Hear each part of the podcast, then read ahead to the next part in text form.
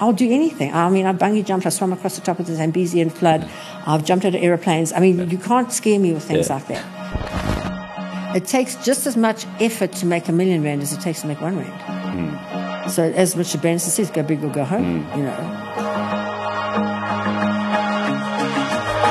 Thanks for clicking play on the number one podcast show for business owners in South Africa. My name is Marnus Broodryk, and this is season number three of Making SMEs Matter.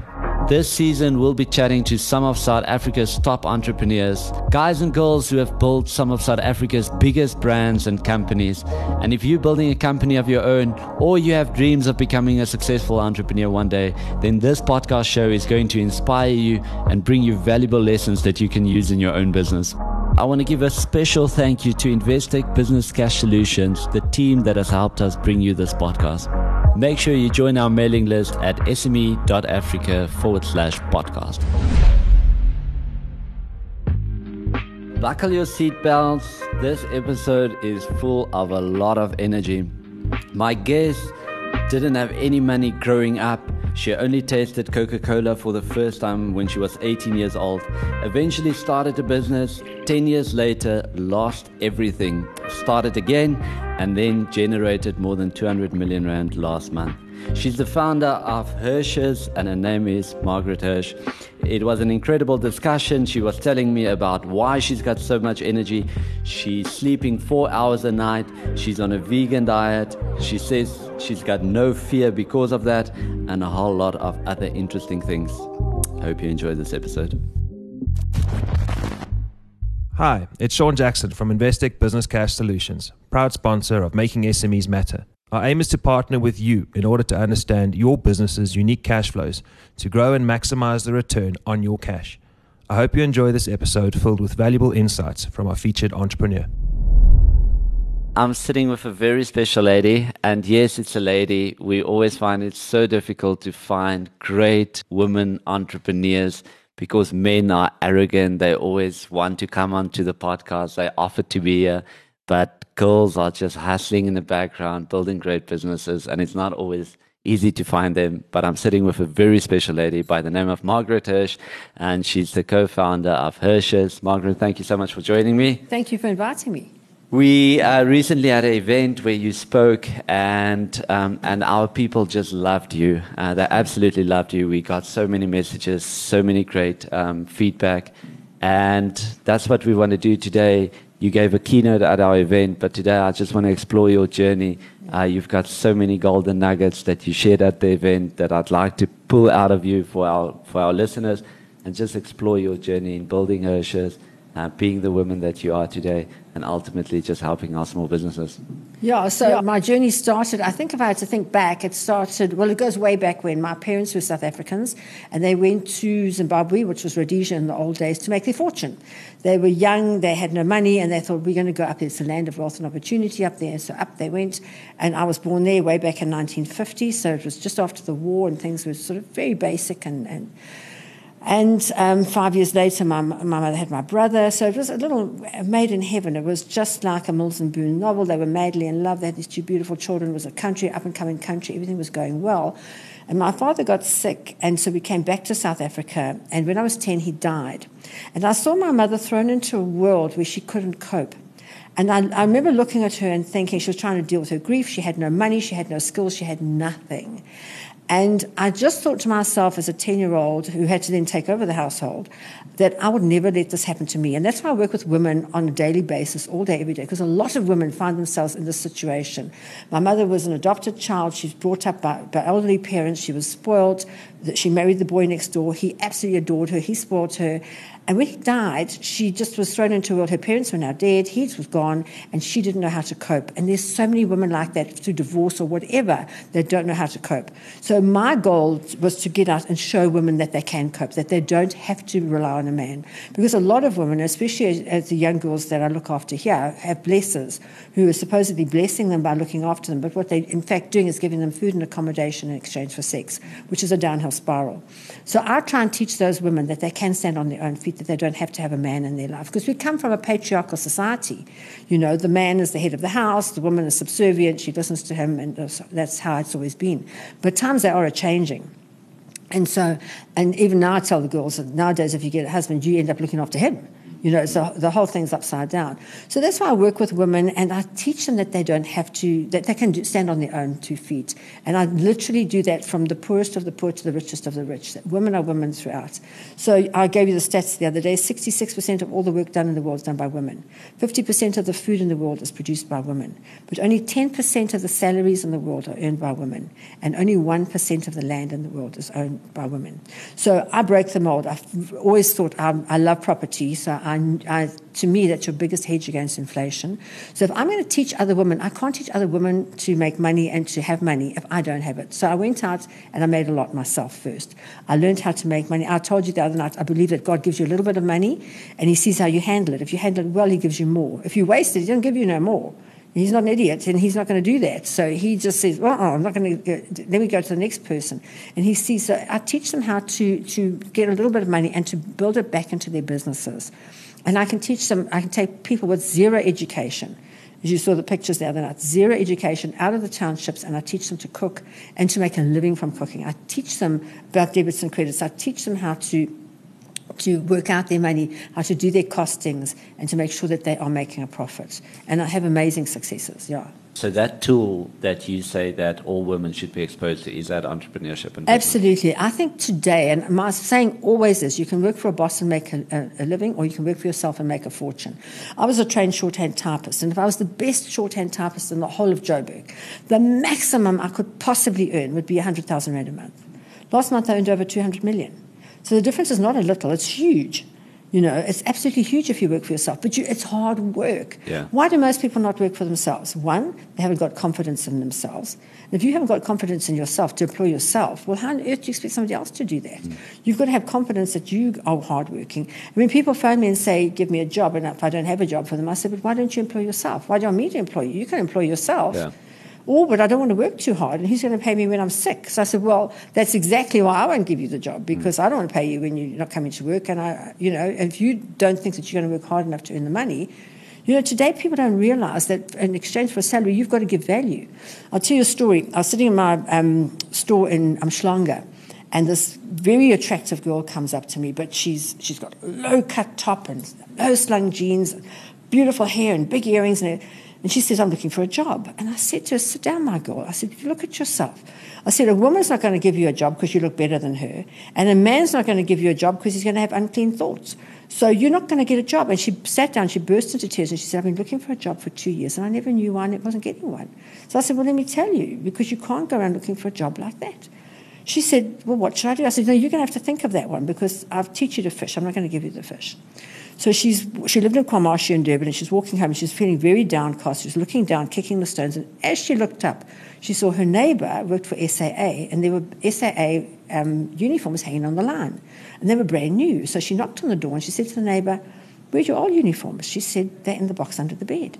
She said, Can I have them? She said, Yes. And the next day she came back to work, and there she was dressed in the SAA uniform, right down to the scarf around her neck. She said, I'm here for the job. I said, That's fabulous. What can you do? She said, Do? I don't want to do anything. I just want a job. So I said, Did you not realize you have to do something? She said, No. I said, Well, what's your concept of a job? She said, Well, I thought I would just get dressed nice every day, come here, you give me free tea and coffee, and you even give us lunch. And then I would go home, and at the end of the month, you give me a lot of money, and I can have a nice life. And that was her conception of work. She had no concept that she actually had to do something, to produce some value to get her salary.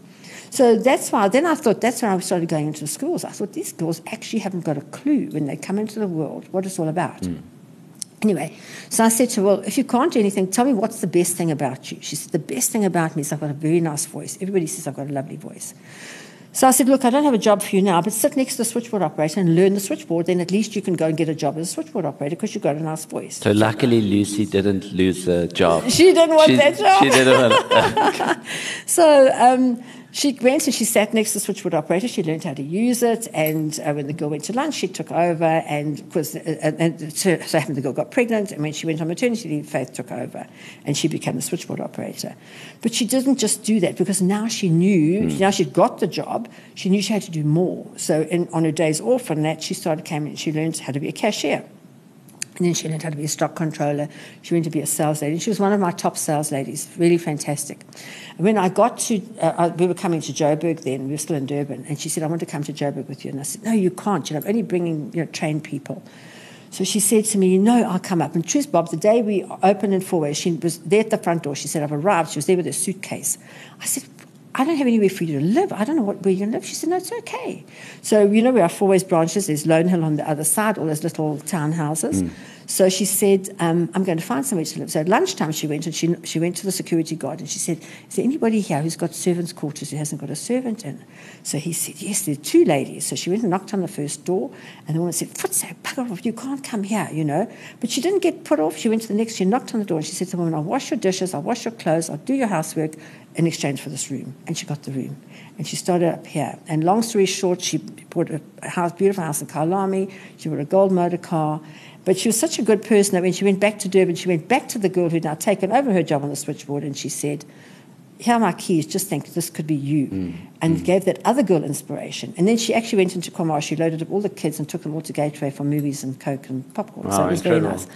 So yeah. So Margaret, do you think that anyone can anyone can do it? Anyone Anybody can make it? can do it. You have to have a good. First of all, I always say I can train skills. I can't train attitude. You have to have a good attitude. Don't come to me with a sulky face and a whole lot of misery. I'm not mm. Okay. So if you've got a good attitude, you know, I trained at Disney University in the States.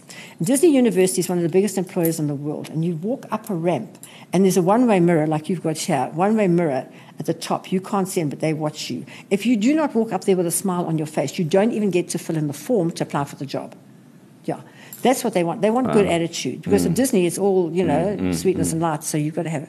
So I, I, people come to me with a good attitude and a good work ethic. I can't be lazy people. I always say the worst disease in the world is not HIV mm. and it's not cancer. It's laziness. That's the worst disease in the world. And if we can just cure that disease in this country, we will be in the pound seats because we've got a mm. magnificent workforce. We've got all the minerals in the world. We've got everything we need. We have the best agricultural land that you can find. But our people are, are lazy. They don't want to work. And if we can just get them to work, we are a for away. Where do you think we as a society, and it's not a, I don't think it's just a South African problem around the world, where do you think we've gone wrong with the stuff that you're referring to, where we, um, where we unemployed, we don't go and look for, to, to create our own thing? Um, what do you think should change in the world so that we get to um, people who matriculate and they, they see the world differently? I think we've got to start training them in the schools. You know, in the school, school is such a cloistered environment. You know, nobody is really nasty to you. Okay, you get a bit of bullying, but I mean, it, when you're on the other side of the counter like us, we see people at their absolute worst. Um, I like my staff to train at night as waiters because as a waiter, I always say it knocks all the nonsense out of you. I, I, I waitress, my kids both waited. Um, it, it, knocks the nonsense out. It gets you to understand people. So if you come out of school, you have a high IQ but a low EQ. A lot of people don't know how to mix with people, and so I think we've got to go into the schools and start teaching them there. Yeah, and um, I've forgotten the rest of your question. No, no, exactly, exactly that. So. Um, w- when these girls are coming to you now, or, or, or yeah. people are coming to you now, yeah. Um, uh, you, you, are telling them that they that they got their they got to get their attitude right and yeah. they shouldn't be lazy. Yeah. Um, and, and what are the other things that you're telling them that you wish someone told them earlier? I think you've got to be enthusiastic. You know, there's nothing worse than a person who sloths in and says, I'm here for the job, what you got. You know, it's, there's nothing worse than that. You've got to have somebody who's really enthusiastic and say, I want to work. Just tell me what to do and I'll do it. Mm. That's the type of person mm. you want to get. You know, don't say, I'm here for the job because you only have to get a job. You're not here because you want to work. Yeah. So I think they have to say, I, I want to work. And they've got to sell their skills. I'm really good sure. at this. I'm really good do you, Do you feel that um, people are always eager in the beginning and they say, I'll do whatever. And then the moment you get them in, the moment you show them how much work there is, they're always eager to do a little bit of work. Mm. But you know, as you know today, if you want to get ahead, you've got to do a lot of work. Yeah. You've got to work really yeah. hard. I mean, I work a 20 hour day, seven days a week. I get up four o'clock in the morning, um, I meditate, I, I, have a shower, I go to gym, and then I'm at my desk. I finish, I'm back from gym by six. I'm at my desk at seven, and I work through. We close Hoppers five by the time we've cashed up at six o'clock at night. And then what I do is I go home, I shower and change, and I usually have dinner with my suppliers because your suppliers in business can make or break you. Mm. And um, so I go out with my suppliers and I speak to them until about, say, 10 o'clock. I come home and then I study because, you know, I'm doing my master's now and I passed this year, yay. So, um, So I study from about 10 till midnight, and then midnight I go to sleep, and I get up at 4 o'clock again. And I do that. And I, will be 70 next year, and I've done it for most of my life. And, it's, and it's you're fine. still fine? Yeah, I'm fighting for it every day. Yeah. and I never get sick. I never get sick. You know that? I've never been sick in my life. Yeah. I don't understand Really? sickness. Um, but I only eat a plant based diet. So I've always been vegetarian. I'm now vegan. Mm. Okay. So I don't understand sickness. I've never vomited. I've never had diarrhea. So I don't understand when people tell me these things. yeah, I don't even know what they are. I've got so many questions for you. Um, do you? Um, I'm also vegetarian. I used to be vegan, um, and and yeah, I do very little animal products. But uh, do you think it's uh, um, completely off, off topic? But do you think it's uh, it's something that will um, be a generation or two away that we all on plant plant-based diets? I just I'm really hoping message. so. I'm really hoping so. You know why? What's the biggest thing holding you back from doing what, what you want to do? It's fear. Where did you get that fear from? You weren't born with it. Babies are born with the fear of loud noises and the fear of falling. That's all. That's the only fear they're born with. Everything else is learned. Where did you get it from? Well, this is my philosophy, and a lot of people are not going to agree with me, especially the big meat eaters, but this is my philosophy. When you eat meat, you imbibe the DNA, and in the DNA is the DNA of the animal that, okay, that, that you're eating. So when that animal, the, the, the cow at the abattoir, the chicken, what is the last thing it sees before it dies? And the answer is the one before it being shot, because they shoot them in the head. Boof. Hmm. So you're going along, you're scared now because you can smell the death hmm. in the abattoir, and then you're going along and you, just before you die, you dush, the one next to you goes, and then boof, you're gone. All that angst is, is in the DNA of the animal. Okay, then they cut it up, give you a mm. piece, and you eat it. You mm. imbibe that. Mm. That's, I believe, where we get the fear from. Why have I been successful? Because I'm really not scared of anything. I'll do anything. I mean, I've bungee jumped, I swam across the top of the Zambezi and flood, I've jumped out of aeroplanes. I mean, you can't scare me with things Yeah. like that, really. So, How, how long have you been on a plant-based diet? Uh, nearly all my life. I Really? used to have eggs and, and milk, but I don't anymore. Okay. Yeah. But I've been vegetarian all my life. Yeah. I think it's such a. I think people are getting more and more educated about Yes. it. I think it's more out there. Um, I just got a message now from Romeo Kumalo. Do you know Romeo? Um, I don't know him Basi? personally, but I know who he is. Yes. Yeah. yeah. And, um, and and Romeo is never the guy who I thought would go vegetarian. Yeah. And he just messaged me and said like I I want to try this out, Yeah, and I've been yeah. vegan from last week. I really think it's a Yeah. It's a it's a matter of time. Yeah.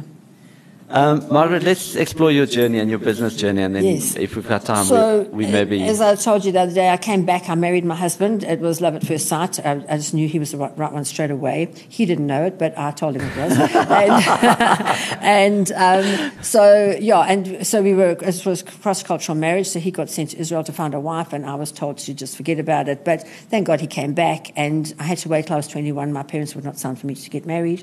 So when I was 21, I could sign. So that's when we got married. He was 24. I was 21. He could not read or write. He was. A was he classic- Su- in South Africa at the time? yeah, yeah, in South Okay. Africa. Um, so he um, was a classic dyslexic, but of course in those days it wasn't even invented yet. People didn't know what it Mm. was. So our next door neighbour in the flat that we moved into when we got married, because in those days you didn't live together, we got married and then we moved in together. And um, my neighbour was an- a retired school teacher, and she said to him, "Look, there's this Dr. Logan. He's doing this research on, on why people can't read and write." And so Alan went to him and he said, and it was, um, and we got married, Alan was earning 25 Rand a week, so we weren't exactly rich. So we had to save up because the consultation was 300 Rand, which when you're earning 25 Rand a week is fortune. So we saved up and we, we had enough for one consultation. So he went along, and Dr. Logue, after 15 minutes of speaking to him out out of the, our consultation, said, You're classic dyslexic. There's nothing wrong with you. Your brain just works a different way. And when Alan tells us story, he said, When he came out, when your whole life changes in a split second, his whole life changed. His, his whole life he'd been told he was stupid, and now he realized he wasn't. And with that, everything changed, and he just said, I'm going to start my own business. And then I said, Well, you can't. We just got married. We just moved into this flat. I want to buy land. And we bought land and we were building a house. And this happened and that happened. And then when I got pregnant, I told you I got fired. So we, didn't have, we only had one income. So we put it off and put it off. And eventually, when my daughter was born, he said, This is it. I'm going to do it. I'm going to, to start my own business. So it was in the days of Tony Factor, who's big in Joburg, Dion Friedlander started Dion's, Alan J. Hellman started Game. And all at that time, everybody was discounting, was the end thing. He said, I'm going to discount. But we didn't have money to buy any stock. So, so uh, people listening to this, if you want to start a business and you don't have money, do not borrow because if you borrow, you've got to pay back with interest. So I say to people all the time, if you want to start a business, sell your skills. So we had our skills. That was all we had to sell.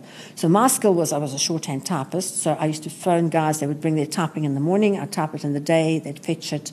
And the other guys would bring their typing in the night, and I would type it, and they'd fetch it in the morning. And so I was 25 cents a sheet. A lot of typing you do to make money there.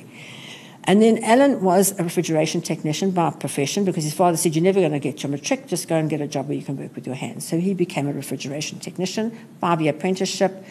And then when he qualified, he, he could fix fridges and air conditioners. But we started just focusing, and that's what I always tell people just focus. We just focused on air conditioners. We just repaired air conditioners. That was it. And then from there, if we couldn't repair it, we'd buy one and sell it. And that's how we started off slowly, slowly. And then um, from there, he started fixing fridges and stoves and washing machines, and we built up slowly like that. And that's the way to start. You mm. sell your skills, mm. and with the money that you get, you don't spend it. You've got to keep it. And then we started buying one product. We bought one fridge. We actually went and bought it from Game. We put it into the showroom and we sold it. And we bought another one. We, mm. took that money, and then remember I told you with the cakes, you can you yeah, sell yeah, it, and you buy two, and you sell that, and you buy four. And that's how it starts. Mm. That's how you start. If people start like that, why do so many businesses fail in South Africa? It's very, very simple. The first thing they say is, give me funding. Give me, and then you get funding. It's easy to get. Definitely but then the you borrow page. it, and then as soon as you start making money, you've got to pay it back, but with interest. So you work in your bum off. And then what happens is, you've got to give all that money to somebody else. The person you borrowed the, the money from, you've got to give it back. So you feel you're not achieving. Mm. And that's why they give up. And then they say they go insolvent. So if you just start slowly and build up and mm. don't borrow, it says in the Bible, never a borrower or lender be.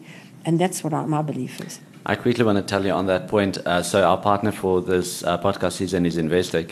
Yeah. And I sat down with Stephen Koseff the yeah. other day, and Stephen said he thinks it's the biggest problem of, um, of how we build businesses today because he said every year you just got to think about that little bit of mm. improvement. Yeah. And then if you do that and you mm. just incrementally improve and it compounds, and then mm. over 30 years you end up with an Investec. Yeah. But I think that's a problem to in, in today's life because yes. we want to be we yeah. want to build something in the quickest we want to have it now we've got instant gratification yeah. and, and um, you know you just can't have everything now and people want the best that you know you, you have these aspirations and it's good to have the aspirations but you can't have it right now mm. You've got to start small and build up as you go. And I think that's what people come to me and they say, Margaret, I want to be like you. And I said, but you don't understand. I've been doing this for 41 years. It didn't happen overnight. And so that was your journey, just starting off small, building and building and yes. building, and today it's the issues that we know. Well, you know, and it's not a smooth journey because we were going along. So after 10 years, we had bought the house of our dreams, which was a beautiful house in Durban North. We would Are you still staying in Durban? Or I, I, I stay Durban, Cape Town, and Joburg. I have houses in all three places. Okay. Yeah. Okay, and where so, do you spend the most time? Um, if you ask me, I love Joburg best, but my husband still thinks he lives in Durban. Okay. Yes. I, have been following Alan for quite some time on, on Instagram, and yes. I love his energy and yes, his, and he's, his he's very sporty. I'm not at all sporty, so he's very into sport. And I've got five grandsons that are all very into sport. I'm not into sport. I'm okay. into fashion and jewelry and things like okay. that. But anyway, so yeah, so Alan still thinks he lives in Durban. I still, I, I love Joburg. To me, Joburg is where it's at. I love the vibe. I love the energy in Joburg. I love the speed. Yeah. To me, this is where it's at. But we have the best of both worlds because because my five grandsons are in Durban, so we go down every weekend okay. to see them. Yeah. Okay. And uh, many ups and downs in this journey. So I was telling you, so we, uh, we, 10 years, we had a house of our dreams, we paid for our cars, uh, we had no debt. Um, we, we, bought our own building to run our business from. We had 2 million Rand in the bank. Now, in 1988, 2 million Rand was a mm. lot of money. It was like 200 million today. And so um, somebody said to us, we were both we both went to school in Pietermaritzburg. So somebody said to us, look, there's a business come uh, uh, for sale in Pietermaritzburg. Why don't you go and buy it? So we went up, and it was a family business, same as ours. Um, father, three sons, was selling up, and so we negotiated. And I went to him and I said, how much do you want for this business? He says his sons didn't want the business. He said, I'll sell it to you for two million rand. And you know, you sort of think, oh my gosh, this is made in heaven. Yeah, two million rand, two million rand. Just, so I paid him the two million rand. And the day that I signed, and I'm quite clever, I went through the books, everything. Mm. The day that I signed, what he did is he had showed that he'd paid all his creditors. In those days with checks, he had all the checks. And the minute I signed and gave him my two million rand, he released three million rands worth of checks. So I went from having two million rand in the bank to, to three million rand in overdraft Oh, wow. in one afternoon. Wow. Lost five million rand like Wow. that. And that was such a good learning curve for me because, you know, you think you're never going to get up. I mean, it's taken us 10 years of hard work Mm, to get there. And you just have to take a breath and you have to say, I have to start all over But again. at that moment, it feels like the world is. It feels like somebody pulled the rug from under your feet. Where uh, am I ever going to get up? What is going to happen? Am I going to lose everything that I had? But you know what? It drives you. Then you're driven to actually go back and make that money back. It took me 10 years to make that, that 2 million the first time. I made the second 2 million in one year. And it got worse because we were going to buy the building from him. And when it came to buy the building, he said, You're not buying the building. In fact, actually move out. I'm moving back in and I'm taking the business over, which he did. So we were in the middle of the street. So we literally went across the road over there and we rented a building, which we ultimately bought, and we had to carry on. You just, in life, you have to carry on. You can't say stop the bus and Yeah. get off. You Yeah. just have to carry on. So we carried on and we made that money back, and then we just carried on. And, you know, there've been people across, you, you trust people who let you down. Mm. We had a guy who was running our air conditioning company, and we really trusted him. We'd known him, and everything was fine. And it's in the front page of the Sunday Times, so there was no, no sort of hidden thing. We got him on 92 counts of fraud. So there'll always be somebody who, who, who does try and take the money away from you. And I always tell it to business owners no matter who you trust, no matter how trustworthy you think they are, you've got to do all the books yourself, and you've got to oversee it. And I had to laugh because a while ago I spoke at the Institute of Chartered Accountants, the lady chartered accountants. They said, How many CAs do you have in your business? And I said, None. And they said, But why not? So I said, Well, I don't have to pay you to tell me if I've got money. I can look at the bank. If I've got money, it's okay. And if I haven't, I better get out and work a bit harder today, you know. So, yeah, so um, we've been very blessed to have a very, very fantastic, honest um, financial director who's been with us now for 30 odd years. Okay. So uh, yeah, and he does. But I've always monitored it myself, Yeah, yeah. you know, because you can't be too careful when it comes to money. And Margaret, today, what are you doing in the company? What are you doing yourself? What's keeping you busy? Well, I, I, I run four jobs uh, so on a daily basis. So I work at Hirsch's, so I sell irons and toasters and kettles. I train my staff. Um, I'm up to date with all the latest stuff. So, so uh, when someone uh, asks you, Margaret, what do you do? You don't say, I'm the super big entrepreneur as made I say, I'm a toaster sales lady. That's what I'm a toaster sales lady. And um, so, yeah, and you have to be up to date. You know, customers come in, they're very demanding. You've got to know the literage of the fridge. You've got to know the wattage of the microwave. You've got to know the spin speed of a washing machine. You have to know everything. So we, we, we train on a daily basis. So every day from 8 to 8.30, I train my staff on themselves, on their own skills, how, how to build yourself up. Today we did Steve Harvey. You, you have not because you ask not. Isn't that amazing? You know, some people mm. say, oh, I don't have any mm. money. Well, did you ask God for it? Mm. No, I didn't. Well, well, how do you expect you're going to get it then if you didn't ask? So uh, we do that. We sing every day because singing makes you feel good. Um, so the song we sang this morning was "Oh Happy Day," but every day is a different one. when we sing "Reach for the Stars," you know, you saw us singing that. So you, by singing, you break your, your mold of, of uh, thinking. You know, it breaks the mold of thinking. Singing makes you feel better. As you sing, as your mouth picks up, it, it releases your little happy pills from the back of your neck here. They go down your back. You can feel them.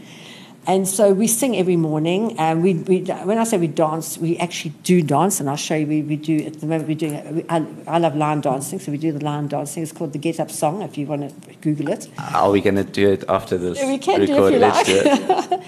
and so we sing and we dance, and it just breaks the mold of these people coming from negative households. I come out of a negative home. You know, I told you I'm doing my master's now. So my mother said to me, Are you finished now? So I said, No, we've got, uh, I've got another two years to go. She says, You better hurry up, else I'll be putting your degree on your tombstone. You know, so I, mean, I don't come from positive people, Yeah. let me tell you. So they come out of that negative, and how do you break that mold? How do you get people to start thinking positively? Because they've got to think positively in, in life. I've been um, I've been very fortunate with my own work and, and just this podcast that um, and with the team that I've been able to meet incredible entrepreneurs like yourself, especially this year. Um, um, I, I spent some time with Richard Branson three Yeah. weeks ago, and Wow. um, as I said, Stephen Koseff, and we just came from a recording with um, Gideon uh, Galloway. And as I came back, I, I thought I just need to sit down and, and, and just write what I think all these people have in common. And I came up with eight things. Yeah. And I want to read it out to you, and I just want to hear your thoughts on, on each Right. one of them, and Right. then maybe you've got stuff that we can add. But I think it would be a cool exercise. Number one, you got to think big. Yes. It takes just as much effort to make a million rand as it takes to make one rand. Hmm. So as Richard Branson says, go big or go home, hmm. you know. Two, you got to be super, super, super positive. You have to be, don't hang around with negative people. And there are a lot of negative people. People come and start talking about woe and car accidents and all rubbish like that.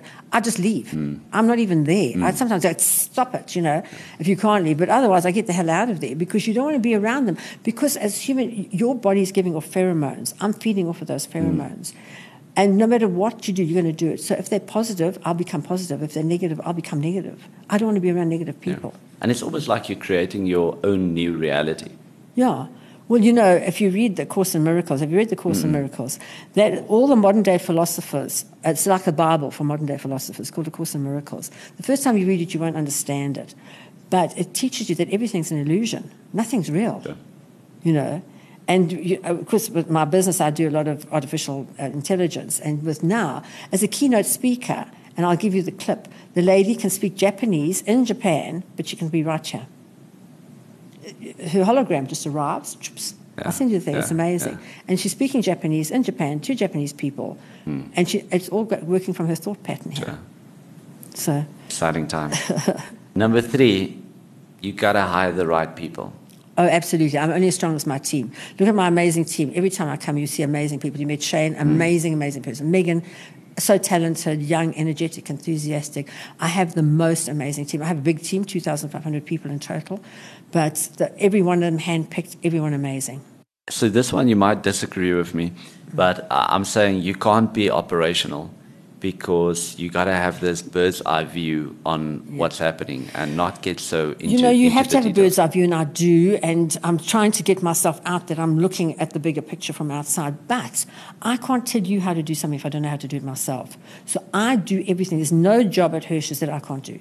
I can cashier, I can stock control, I can drive a truck, I can carry a fridge upstairs, I can do, I can show you how to work the A microwave. um, I can show you how to work a microwave. I can do absolutely anything.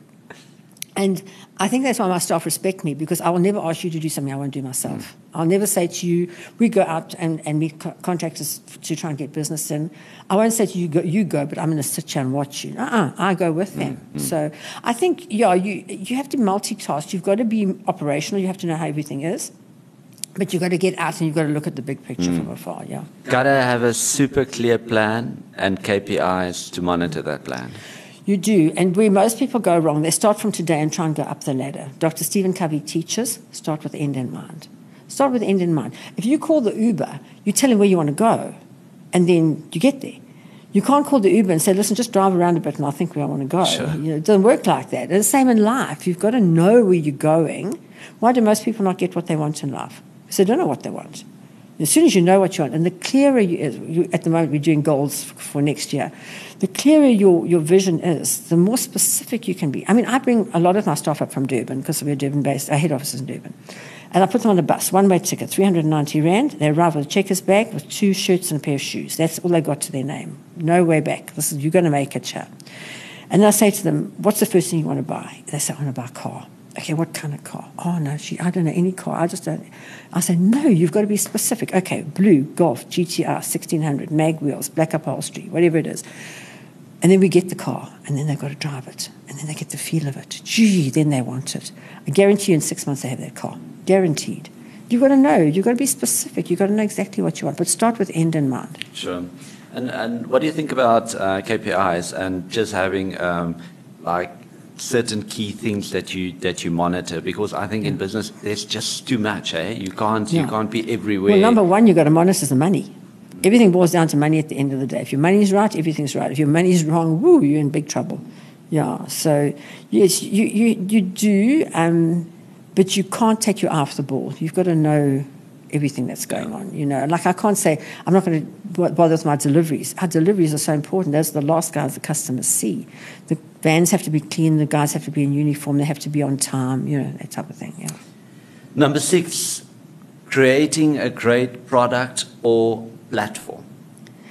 I think today, if you had to say to me, if you want, And I would say your business is a platform with great products As a on. right? platform, we've got a great product, but we give our, our strength as our service.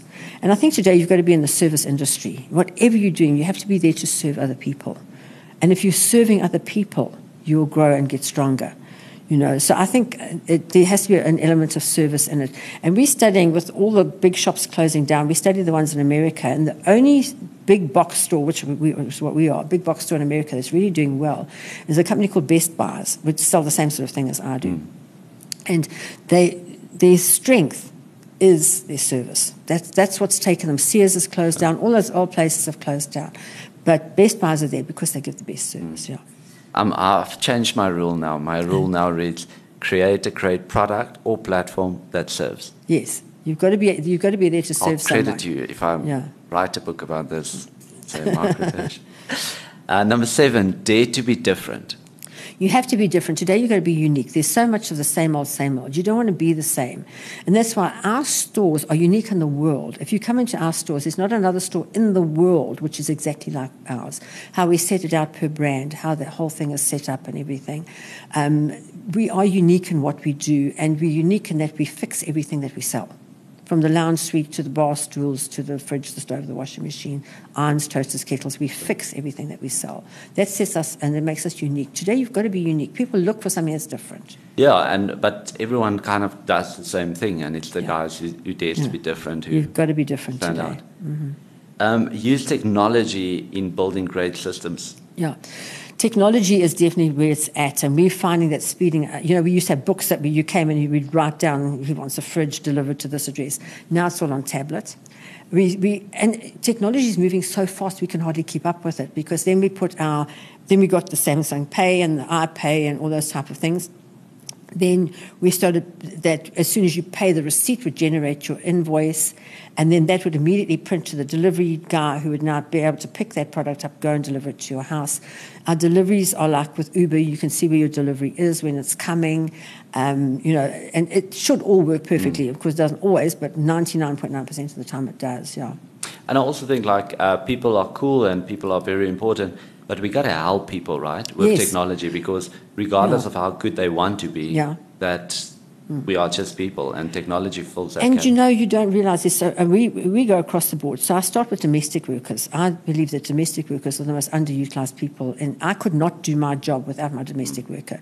So I feel that my job is to upskill her, which I do. So, for instance, my domestic worker in Durban, her daughter came to work for Hirsch's as a domestic worker, but today she's one of my top paid employees, but she also has a business on the side. I encourage my staff, by the way, to have business on the side. Um, her business on the side is she has three Ubers. So she says, I go to sleep at night. I wake up, I've got an extra 5,000 Rand in my bank account in mm, the morning because mm. I've got the Ubers. But she worked until she could buy one car. She was giving people a lift to work and charging them. And she realized, well, I could have another car. So she got another car with a driver and that became the Uber. And now she's got three Ubers as well. So, I mean, it just goes, I love this country because yeah. I work with people who are so enterprising, energetic, enthusiastic, and are making money, you know. Love it. So to repeat, think big, be super positive, hire the right people, don't be operational, have a plan and KPIs, create a product or platform that serves. Yeah. In brackets, Margaret Hirsch. Dare to be different, use tech to build great systems. Yeah. Is there anything that you'll, you'll add here? Well, I think, yeah, you know, just keep keep the biggest thing. You've got to keep a positive attitude. You've mm. got to be happy in yourself. You know, what is your end result? You've got to have the end result in mind. My end result is to be happy and to help people to to be happy. And I think if you just start working towards that and making sure that every day, every day, I do something for somebody that they don't know I've done and they can't thank me for. And that is my great joy in, in life. That gives me my big kick. You know, people say, what, what's your, where do you get a kick from? I get a kick from that. People that um, today we're going to a little boy who's burnt, and he's an artist. An artist. We brought him a whole big packet of, of um, canvases and paints and brushes, and we're going from here to where he's at, and we're going to give him this thing. And um, okay, he will be able to thank us because, but he doesn't know us. He doesn't yeah, know who yeah. we are, and we're just going to give it to him. And I'll just feel good with doing that. That's so amazing. that's what I do. And every day I do something like that. I'll give you my bank details and you can pay without, without a reference number for today. um, we're recording this in the beginning of December 2019, and you guys just had Black Friday, which I yes. assume was a crazy time for you. It's, you want to tell just me about amazing. That? But there again, how do we differentiate ourselves? Yes, we could have you know people pushing and shoving, but we don't. We um, we, we opened Black Friday at midnight online, but 7 o'clock in the morning in our stores. So what we did is we got chairs. We had a big row of chairs outside the front door because obviously people are going to come, they're through through the night, they want the specials. So we put a big queue of chairs and we gave everybody um, Hirsch water, we, a bottle of own water, Hirsch water, and then we made, had coffee machines going, so we gave them coffee. And I just said we didn't entertain them enough, but from next year we're going to have entertainment. We're going to have entertainment going on the big screens and that type of thing. So our people were very civilized, very, we gave them all numbers. So this person had come for that particular TV, you're number one, number two, number three. So you didn't have to push, you didn't have to sure. shove. You could go to the toilet and not lose your spot and all that type of thing. So it was very very nice. And it was a good weekend? It was the most unbelievable weekend. You will not believe. We literally took millions. In, in, a couple of days. It was just unreal. Um, it was very good for us because people got in the vibe. They don't. They come to buy one TV and they leave with, with three items or four items. You know. So it was. But it was very organized, very civilized. Everything worked. Our staff. We got extra staff and we got extra delivery teams. I must be honest. We are still delivering from six in the morning till 10 at night, seven days a week, we're delivering the stuff. Uh, air conditioning went through the roof because it was a particularly hot day, Black Friday. So uh, we'd had rain and then the, the heat hit and then everybody, the, the humidity hit and people can't take humidity. Our air conditioning, we're installing, um, he just said to me today, between 50 and 60 air conditioners a day. That's just in Joburg, and we do that countrywide.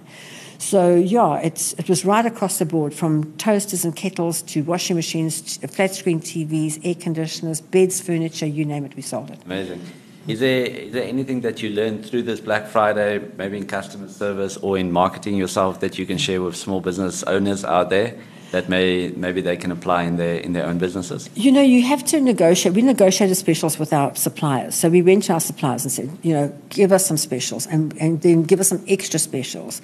And what can we do? So so we work we work very closely with our suppliers. And um, you know, for instance, Smeg, we did the Smeg toast and kettle as a package deal. So people we could have had the toast on special, we could have had the kettle on a special, but we did the two together. We sold so many we sold out. You sold we, out because sold out. I still wanted one. Yeah, you can. I'll find you one. Thank you, Margaret. and then, um, for instance, the, the air fryers. Air fryers. Why did I bring air fryers in? Because uh, I own Johannesburg School for the Blind, and it's aligned to children with fire. Most children are blind because they've been burnt. And so, um, how can we stop fat fires in the kitchen? Well, bring in an air fryer because then you don't need the fat and you can get the same result. So we started bringing air fryers in, and air fryers have really taken off now. I can cook a whole dinner, chicken and three vegetables in 20 minutes in an air mm. fryer. So you come I home from work, air fryer. You come home from work, you stick the chicken the vegetables, and you switch it on. You go and have your bath, come out looking glam, and everything's cooked. It's the best thing you'll ever have. We, we, we were selling them at a really unbelievable price, and we just flew them out as well. Mm-hmm. So, yeah, it was just the most phenomenal time. So, discussing with your suppliers and coming up with deals that yes. would be a win win for yeah, we, we have to make money. The supplier has to get rid of stock, and the customer has to get a bargain of a lifetime. Sure. Yeah. And it's just putting those deals together. Yeah. Um, you referred to meditation quickly um, yes. once you get up. Mm. Are there like a couple of things that you do that helps you to be in this positive mindset? To um, so you said meditation, training. Yes. Are there other things that that you do that helps you to to stay? Do you know, I'm constantly learning. I trained with Tony Robbins. Um, I've been on three Tony Robbins courses. I love Robin Banks as South mm. Africans. I think every, it should be compulsory for every South African to, to go to Robin Banks. Um, I constantly train. I went to Disney University, as you know, I'm at university now. So I think just expanding your mind all the time. You know, um, I trained with uh, Wayne Dyer when he was still alive. I trained with um, Dr. Brian Weiss, which is um, his book is um, Many Minds, Many Masters. It's going through your past lives. Um, so I, I, explore absolutely everything. There's nothing that I say I won't do. I, I, my mind is wide open to to everything. And I think that's what it's all about, just being having an open mind and accepting everything. You know, I adopted a black child who's transgender, and people say, you know, what on earth did you do that for? You know, and I said because I just accepted him for what he was. He's he's a lovely human being, and the rest of it didn't come into mm. play. You know, so um, yeah, I think you've just got to be open to everything and anything today. Today, anything goes. Sure. Yeah. Margaret, so you're saying waking up at four, going to bed at 12, um, what, what, what keeps you going? What, what can you share with people listening to this? What can you share with me? Yeah. Um, I'm tired. I don't want to wake up 4 a.m. I yeah. went to bed at 12. Yeah. I'm dead tired. What, Um, I don't think you can go from, from sleeping a normal, say, eight to 10 hours, which a lot of people do, to four hours overnight. It doesn't work like that. You train yourself to sleep less and less. As I started to get busier, I realized this, we've all got the same amount of time in the day. If I needed to do more stuff, I would need more time in the day. And that's when I started sleeping late. So you start by, by getting up half an hour earlier and going to bed half an hour later. That gives you an extra hour a day, seven hours a week, you see. So you start with that, and then you go to an hour, you wake up an hour earlier and leave an hour, go to bed an hour later. And you build up to that. Now, my four hours, uh, Tony Robbins taught me four hours is what a human being needs. They don't need more, they don't need less. If you sleep for eight hours, you'll wake up as tired as you went to bed. So the next day, you're tired the whole day. If I, not that I do sleep because now I'm trained, I, I only sleep four hours, but if I had to sleep longer, I would feel slothful the whole day. Yeah. So I think you can train yourself, as with meditation. If you've never meditated, you don't know how to meditate. But once you start, and, and you can be trained, you have a coach for everything, so you, you be trained, and then you can just do it by yourself. So you meditate, yeah. If you're listening to this, please tell me how many hours you're sleeping. um, I agree on eight, but I don't know if I can survive on four. But You can, I'm yeah. very open to trying everything, so um, I'll try that and I'll let you know. um, what do you think is a lie that the entire world believes is the truth? What is a lie that, the, that you can only do so much? You know, um, my businesswoman of the year for last year was Dr. Tamara Pfeiffer, and she is a longevity specialist. She says that today I will live to about 120, you'll live to over 150, and the children being born today will live to 200. Now, um, and I do believe that's true. And if you look in the Bible, people were living to 800 years old in the Bible. So um, I think we're going to live longer and longer. And I think it's very important that we have to have a fantastic quality of life. So to me, the biggest thing is when you get to 60, people start saying to you, when are you going to retire? And I would say, never. You know, to me, to retire is to die. I don't want to die now. I'm having too much of a good time. So I'm never going to retire, you know. And I don't want to sit and do nothing. I have no wish to do that. So, um, so I, I feed off people and I feed off people's energy, and that, that my work energizes me. Yeah. I'm energized every minute of the day. So um, yeah, I think people think that they can only work for so long, and you know, and I always I joke now. I say I've got to my three score years and ten, but now life is just beginning for me. And uh, my husband's grandfather was a rabbi in, in Pretoria, and when he was seventy, he changed his profession. He was, went from being a rabbi to being a child psychologist because he started to to look after children who came out of the Holocaust. He um, his wife died, so he remarried. He got a new wife and he changed his country. He left South, Africa and went to live in Israel. So he started a whole new life. He actually had a whole nother life after everybody thought he was going to die. So, you know, I think today you're going to live for a long time. You might as well have a good time. Sure.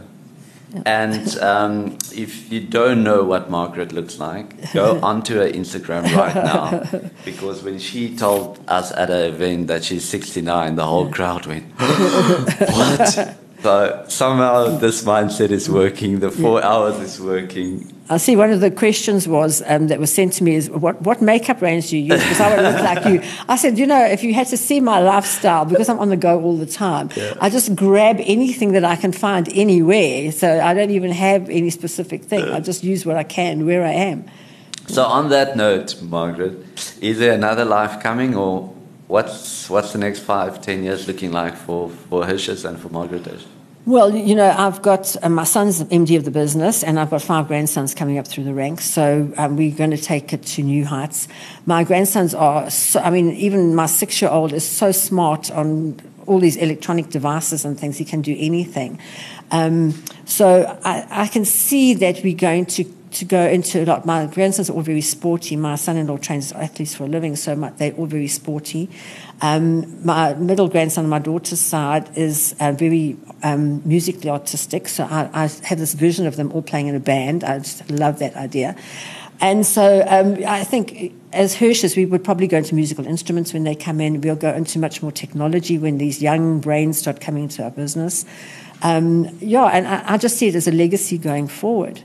You know. And what's your what's your thoughts around um, online and retail being disrupted and how Well, do you know, think in about that? England at the moment, in the UK, more than 60% of all appliances are bought online. Because from there it's convenience. You know, you can go and you can look, but you don't want to, you can't carry a washing machine home on the tube. We're still a bit spoiled here. We, uh, um, we've gone from last year from about 5% to 10% of our, our sales online. and it's growing. And my goal for this coming year is we grew in last in the last financial year 50% on our online sales. And my goal this year is to grow at 100% year on year on online sales. So, we, yeah, it's definitely becoming more convenient. You know, you don't want to lug the stuff home. You just go online, you click the button, it arrives at your door. So, it's so convenient. Um, and there is still a place where people go into the store to look, but buy South online. Africans want to see and touch and feel. 70% of all the people that come in our store have researched us online first. So they come in and they know everything. Because remember, I sell thousands of products. They hone in on that one particular product. You know, tell me about this TV. How many pixels? Is it UHD? They want to know everything about it. So our staff, that's why we train every single day. Our staff have to know everything about every product. So today people want to see, they want to touch, they want to feel, they want to just, you know, look at it, they want to measure it themselves. You can show them the measurements on the screen, but they come in with their tape measure. They want to measure, this, is this fridge going to fit? You know, how's this lounge going to fit in my lounge? So, yeah, I think South Africa, we're a bit behind the rest of the world, but there will always be those people who don't want to buy online. Mm-hmm. What, what, it, what do you think about um, competition? How, how do you think yeah. about about that in your own mind? You know, um, we try not to focus on our competition. We know that we do have it, and we just we try and zone out from that. We try and focus on ourselves. You know, if you try and bother about everybody else, you can't bother to be bothering about yourself. And today, if you want to get ahead, you've got to be truly focused. If you had to say to me, what's the one thing that you've got to do if you start a business? I'm going to say focus. You've got to focus on it. So we're very focused on our business to the point of actually being a bit boring to other people, but we are 100% focused on our business. So we know that there's, well, there'll always be competitors out there, and they come and they go. But I think if you just focus on your business and doing the best you can do and being the best you can be, that's the way to go forward. Margaret, in closing off, what is your one piece of advice for small business owners out there who's sitting in an economy that's not growing, uh, tough environment are there? I think, first of all, you only think it's a tough environment because that's what people tell you. For, um, I believe this is a land of wealth and opportunity. I believe anybody who wants to work can make money in this country. Um, and I always say to them, what's the difference between a rich man and a poor man? A rich man spends less than he earns, a poor man spends more than he earns. If you just spend less than you earn, you'll be rich. And if I take you today to the Margaret Hirsch, 18 years old in Durban, yes. what would yes. you say to her? I would say um, you've, you've got to work hard. There's no shortcuts. Don't even try them because they're not there. I would say, um, I would, if I had one wish, I wish that I knew about motivation when I was younger. You know, um, I never knew what motivation was. For my 50th birthday, my husband gave me the trip to Tony Robbins. And that changed my life completely. That was such a change. And then I realized that you can motivate yourself to be better. You don't have to stay where you are you can motivate. You can be anything that you want. You can do anything you want. You can have anything that you want. And it all starts in your mind. It all starts with a thought. Margaret Hirsch, the other night you shared what you're doing for entrepreneurship. Yes. And I think you've changed so many people's lives, thousands yeah. of people working for you. You've yeah. built an amazing thing and you're just not stopping. And I know people who listened up to this point definitely found you valuable. So thank you so much for joining me. Thank you. And good luck with the next 79 years. Yes, that's right. awesome. Thank you.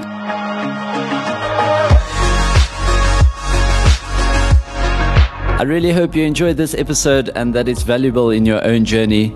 Do connect with us and remember to join our mailing list at sme.africa forward slash podcast.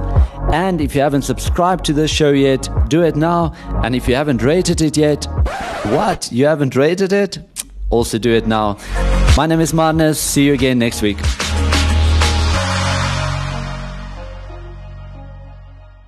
Thanks for listening. If you're a business owner with cash sitting in a call, notice, fixed deposit, or money market account, SMS the word cash to 47677 or visit investec.com forward slash SME Africa. Someone from our team will call you back and discuss how we can help you grow and maximize the return on your cash.